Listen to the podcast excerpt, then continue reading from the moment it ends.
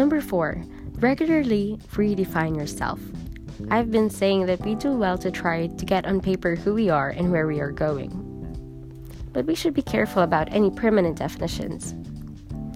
It will not do to write up lists of distinctives, then put them aside, assuming that they will apply for the rest of our lives. As long as we live, we will be in a state of flux. The Tartar tribes of Central Asia had a curse they hurled against their enemies. May you stay in one place forever. It is indeed a curse to remain the way we are forever. Life is not so much a matter of finding ourselves as it is a process of making ourselves. A 36 year old man once told me, I've always regarded myself as shy, I suppose because my parents are that way, but now I'm beginning to wonder if that's who I am after all. I've been socializing more and more, and though I'm not the type to wear a lampshade at a party, I find that I enjoy talking and laughing with groups. I admired him as he spoke, for he was not allowing himself to calcify in a mold his parents had made. He was shifting, changing, and redefining himself as he went along. Number 5. Look for someone in whom you can confide. One of the remarkable things about Jesus was that he seemed to create a climate in which people felt free to talk and to share their innermost secrets.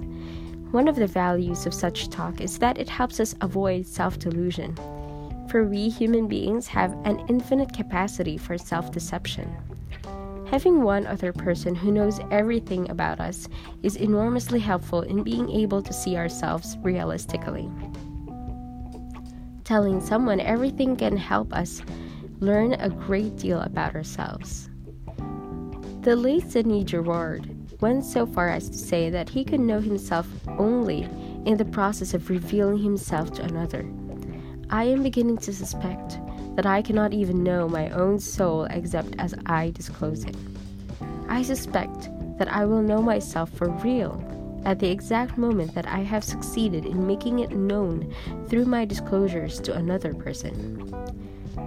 That is probably an extreme statement, but there is no question that we learn about ourselves as we talk. I like it very much when a client says near the end of the hour, Well, as I've been listening to myself talk, I can see that Accurate self knowledge is the first step in improving our self image. We have been taught to deny so much, to put the best light on everything, to ignore the dark side of ourselves, and to eschew negative thinking. But facing the truth, especially the difficult truths about ourselves, can be both a liberating and an exhilarating experience. And the very decision to know the truth about ourselves is itself an act of self acceptance.